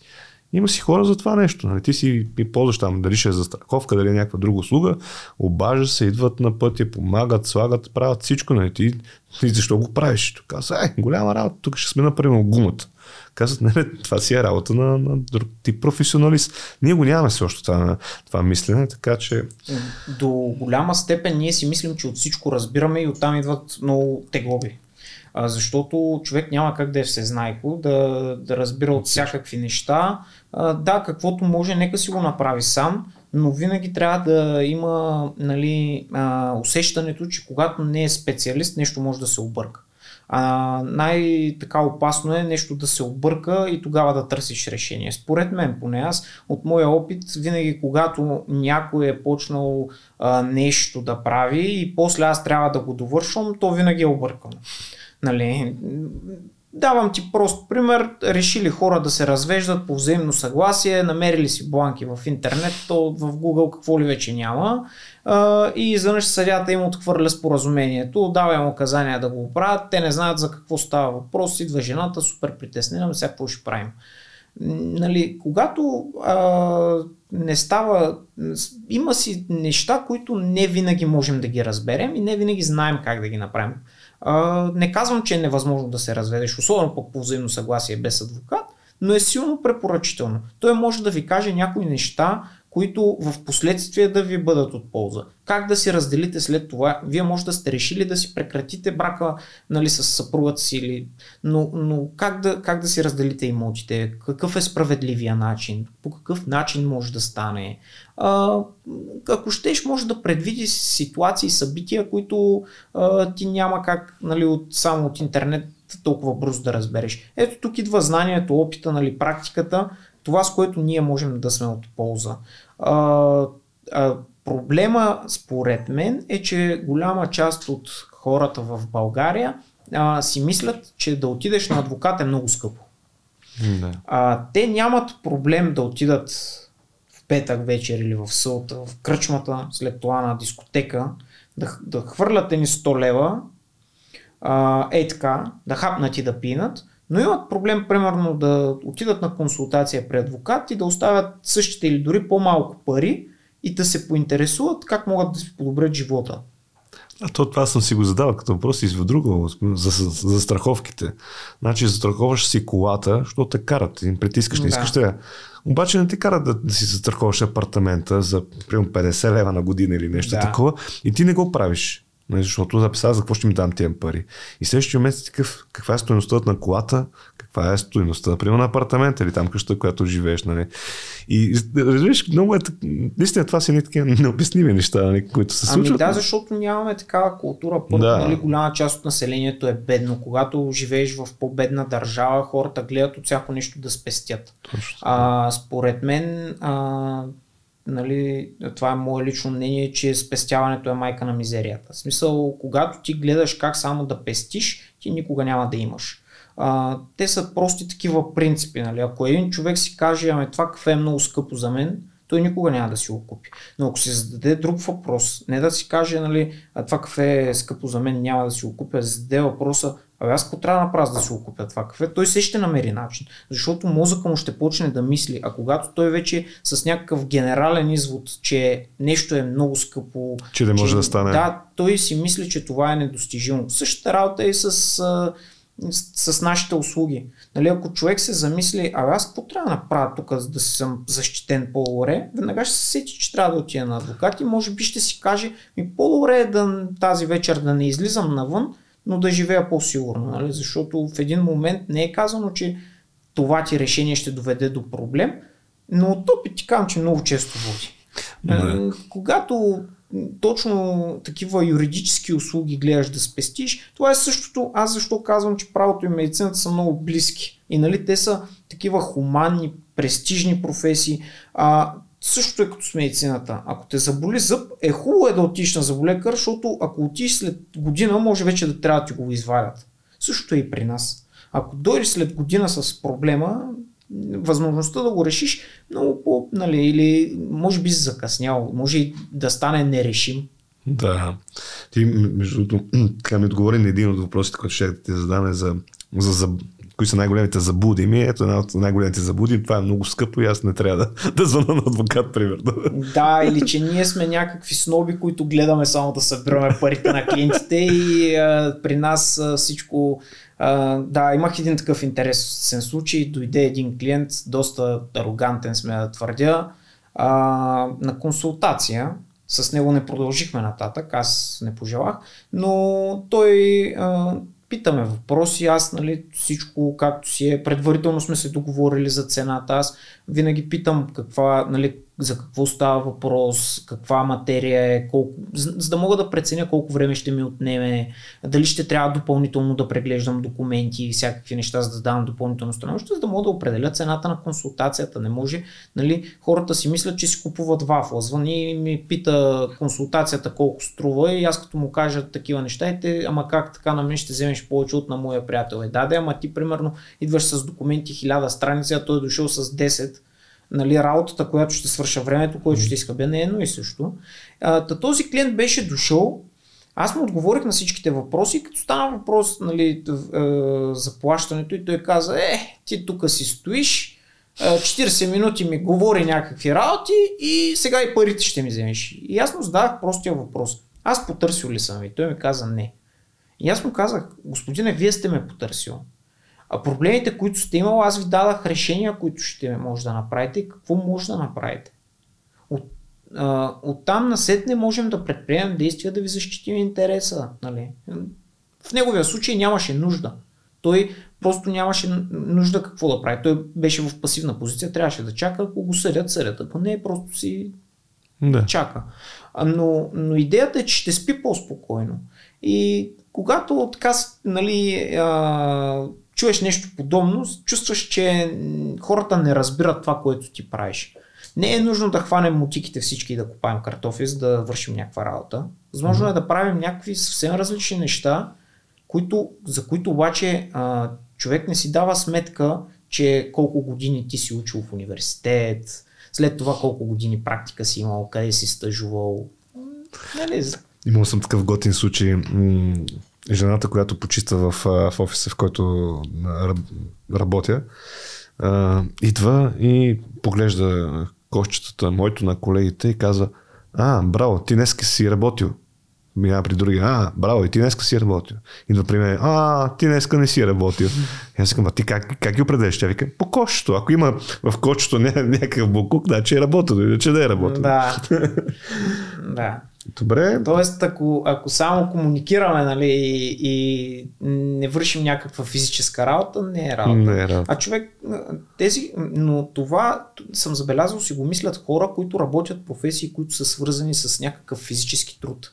Защото тези, които малко, нали, поне полагат и умствен, знаят, че всъщност психическата умора е доста по-трудна за преодоляване от физическата.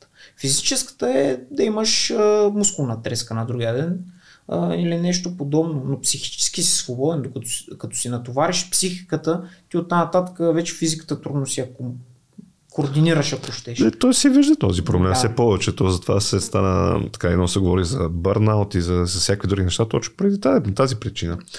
А, добре, еми, вече сме към края на, на разговора. Аз а, съм изключително щастлив, защото а, доста неща научих от теб. Ако щеш, вече знам разликата между юрист, консулт и адвокат. да, виждам, го, виждам го като заглавия направо. така, така ще го сложим. А, но даде много така интересни примери от твоето ежедневие, които със сигурност така ще бъдат интересни на, на, нашата, на нашата аудитория. Според теб как ще се развива тази професия за в бъдеще? Ще има ли някаква така генерална промяна в нея?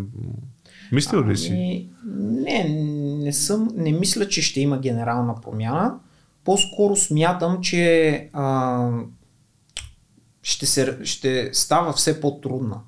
Защото самите обществени отношения го налагат. Обществените отношения са много динамични, а правото, както преди малко си говорихме с теб, трябва да, да им отговори. Трябва да ги регулира по някакъв начин. Не може да си позволи да изостане. Защото там, където няма право, има анархия. И а, в тази връзка, според мен, адвокатството а, от една страна ще става по-лесно с навлизане на новите технологии. Ние все още в България за електронно правосъдие само чуваме, харчат се едни милиони, не се е осъществило, но а, самите, информ... а, самите технологии помагат много в работата на адвоката. Какво имам предвид? Когато при мен дойде казус, който най-добрият пример ще ти дам с а, неимуществените вреди. Хипотетично някой човек е претърпял ПТП.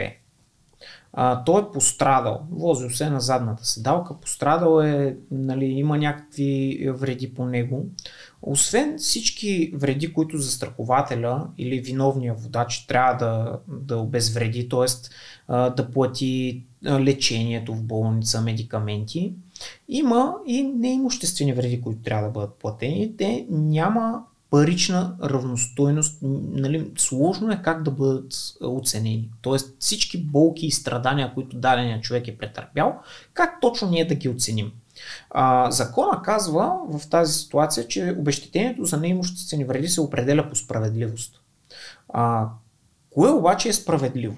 За теб на щупена ръка и за мен болките и страданията може да са, нали, размера на обещетението може да е доста по-различен. Защо, защо казвам? Защото хипотетично ти си чупил ръка, аз не. Аз как мога да преценя колко е справедливо?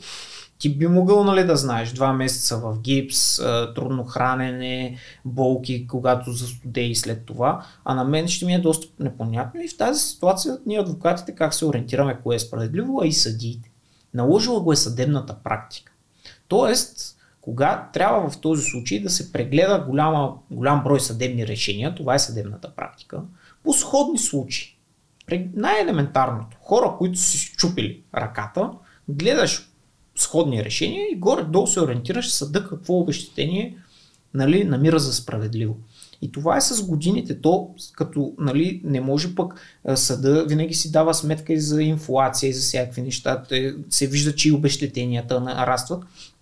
Но горе-долу така може да си направиш справка. Е сега се замисля, ако ги няма технологиите, как аз ще правя справки по тези дела? В момента има, да, в момента има правно-информационни системи, Тоест, ние плащаме си, нали, имаме достъп до такива системи, в които влизаме, можем да търсим съдебна практика, да разглеждаш сходни случаи, как са се развили, как, какво е примера с обещетението, какъв е справедливия размер, за да знаеш да се насочиш, да можеш да насочиш клиента какво, какво той може да очаква. А, в тази връзка е по-лесно значително по-лесно. Значително по-лесно е, че имаме компютъра, не пишем на искови моби, на пишещи машини или ръчно.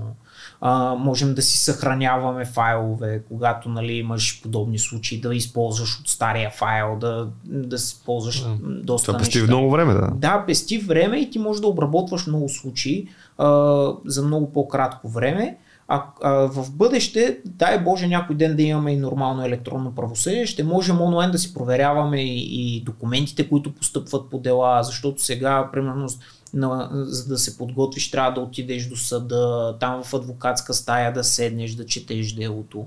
А, това нещо няма никакъв проблем всички документи да се сканират, да са достъпни онлайн, няма да губим време а, да ходим до съда. Ето, вижте сме и екологично нали, така настроени, няма да палим коли да, или да хъбим някакъв ресурс, можем да го ползваме. А, от тази гледна точка ще става по-лесно. Но пък другото нещо, всичко това нещо трябва да се регулира. Онлайн търговия. А, тя, тя за момента нали, е в голяма степен. А, ако щеш криптовалути.